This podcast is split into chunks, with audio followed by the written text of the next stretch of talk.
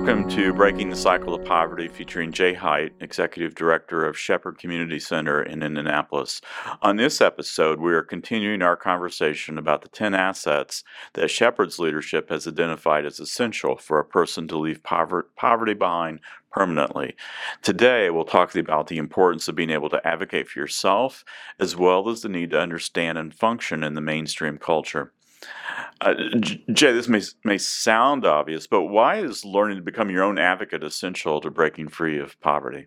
Many times, those in poverty, when they have pushed back, they get a strong response. Maybe you remember, Tim, uh, as a kid, you didn't question your parents. Right. Because what we were told, because I told you so. Yes. Yeah, why? Well, well, for many of our neighbors, they've been told the same thing because we're in power, we told you so.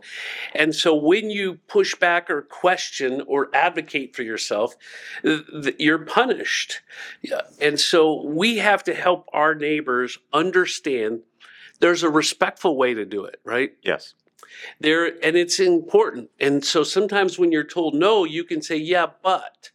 Okay, but well, that's not always in their mentality. and so we want to help. And, and if you told me, hey, Jay, uh, we don't have that medicine and I'm at the pharmacy, I could go home. Or I could say, but do you have something else? Or could I call my doctor and see? I'm, I'm going to figure it out and, and do the, the workarounds that uh, are, are necessary. And so it's helping our neighbors, one, believe in themselves, to advocate for themselves, to believe in themselves that the, it's okay to question. What we're kind of talking about is perseverance. It is. It is that idea that I have to keep going, even though there's a roadblock here, I don't stop. Yes. Um, my colleague Tim Street here talks about the young lady who was at uh, Kentucky State University and they said, You don't have enough money. And so she's like, I'm coming home. And they're like, No, you're not. And what are we going to do to, and here's what you need to do. And here are the people you go talk to. Uh, but so many times the students that we work with will be told something, the, the families will be told something, and they just say, Okay, that's my only option. And we want them to understand they need to keep pushing they need to have, as you said, that perseverance to say, okay, I've got a roadblock here, but I'm going to work around that and keep going. So, how, do, how does Shepherd help somebody to learn to be their own advocate?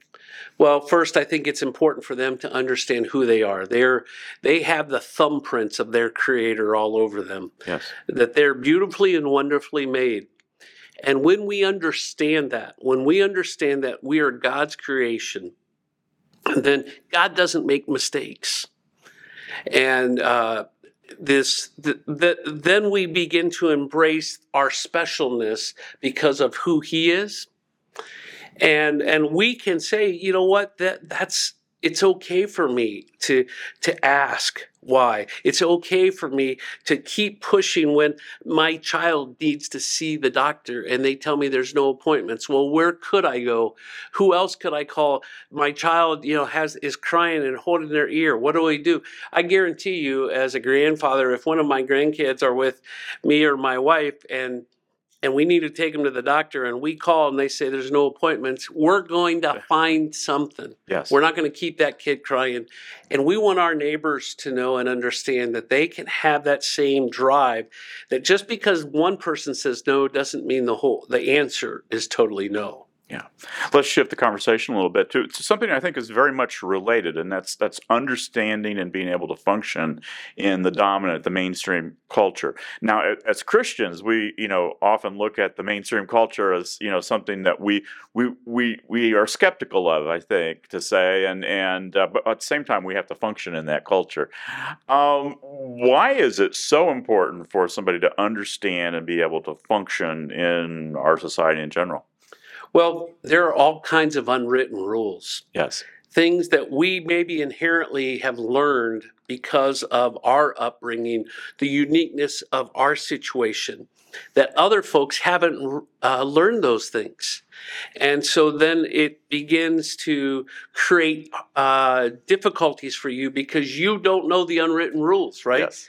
Uh, when I was in uh, the country of Ukraine many years ago, and I was talking to someone, my translator grabbed me and said, You never put your hands in your pockets.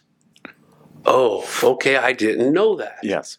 And I had my hands in my pocket. I'm always fidgeting. And and he said, You don't do that. That that due to their history, there's some rules. You don't do that. Right. Well, then I uh, I'm at a church on Sunday morning and I'm up front and and so I do something that I often do. I cross my legs. And I see my translator about having a heart attack and motioning for me to put my legs down because you never show someone the bottom of your foot. Ah. It's a cultural thing of disrespect. Well, I guarantee you, I wrote the book of everything not to do in my time and how disrespectful I was. You know, one of the things this person asked me, they said, What do you think? I told them what I thought. You asked me what I thought, I'm going to tell you. Yes. But culturally, what I should have said is, Well, tell me what you think. They're being respectful, but to be respectful back, I would ask the same question. Yes. And instead, I spoke. and, uh, you know, I, I probably can relate very much to Peter. I'm sticking my foot in my mouth a lot. And um, they said, You're an arrogant American. Mm. You think you have all the answers. Yes. And I apologized and I learned a lesson. But there are unwritten rules that culturally people have. What What are some of those cultural norms, unwritten rules that trip up our neighbors? Well, I think there's, uh, you know, one of them is if if you call and someone says no, you're it's okay to say what else could I do? What are the other options? Yes. Uh, to not take no as the final answer. I think that's one of them. I think a lot of times in the um, uh, in the power structure of our world, uh, people will tell our neighbors, "You need to trust. You just need to trust the system." But the system has never trusted them. Right. The sister, and and so it's this idea of how do you model that? Uh, how to make sure you uh, everything from how do we show respect to people in authority uh, to how do we advocate in the school system and uh, and how not to to do some of those Right. things You- that you don't go in and you know start yelling and and and the fact is this person who you're yelling at had nothing to do with the circumstances that you're with. So you don't have to yell and you don't have to yell at this person. Um, and that when we're frustrated i think one of the lessons i had to learn was you walk away right? Yes. Yes. How does Shepherd help neighbors learn to understand and, and function in our culture here in Indianapolis and in the broader American society? Well, I think one of the things I think we do is with the college students, we don't tell or we don't do for them what they could do for our adults. We don't. We instruct them how, and we'll, uh, you know, we talk about being paracletes, the Greek word for the Holy Spirit, the one who comes alongside to help carry the load. I'm not here to do it for you because then I've, all I've done is do it. But if I come alongside and help you accomplish it, you celebrate the success and its strength beside. And we want to be the paraclete, the strength beside to help our neighbors be able to celebrate um, what they've been able to do. It's one of the things that we do at Christmas where we allow parents to shop for their kids instead of us getting them gifts. We're letting the parents provide for them and reaffirm the role of the parents. You know, one of the things that we've done for years when we get tickets to a Pacers game, tickets to a Colts game. One time we used to get tickets and I would take uh, students, and finally one of the dads says, I wish I could take my kid.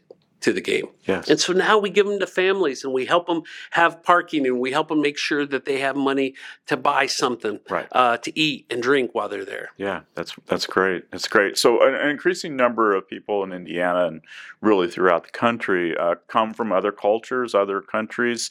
They have their own traditions and and norms. Um, and, and Shepherd's neighbors certainly have a diverse set of experiences. How how do you help someone uh, from a different culture to understand the social norms and expectations here without erasing their own experiences and, and heritage?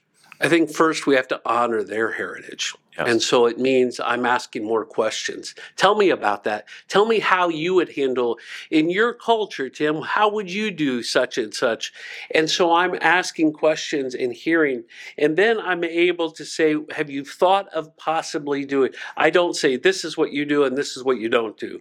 You know, none of us like the rules, right? Sure. Uh, none of us like the first day of school and say, okay, in class, you can't do this, you can do this. You know, I responded better to that teacher who says, this is going to be a fun year. We're going to learn. Well, that's what I want to do. I want to learn from my neighbors.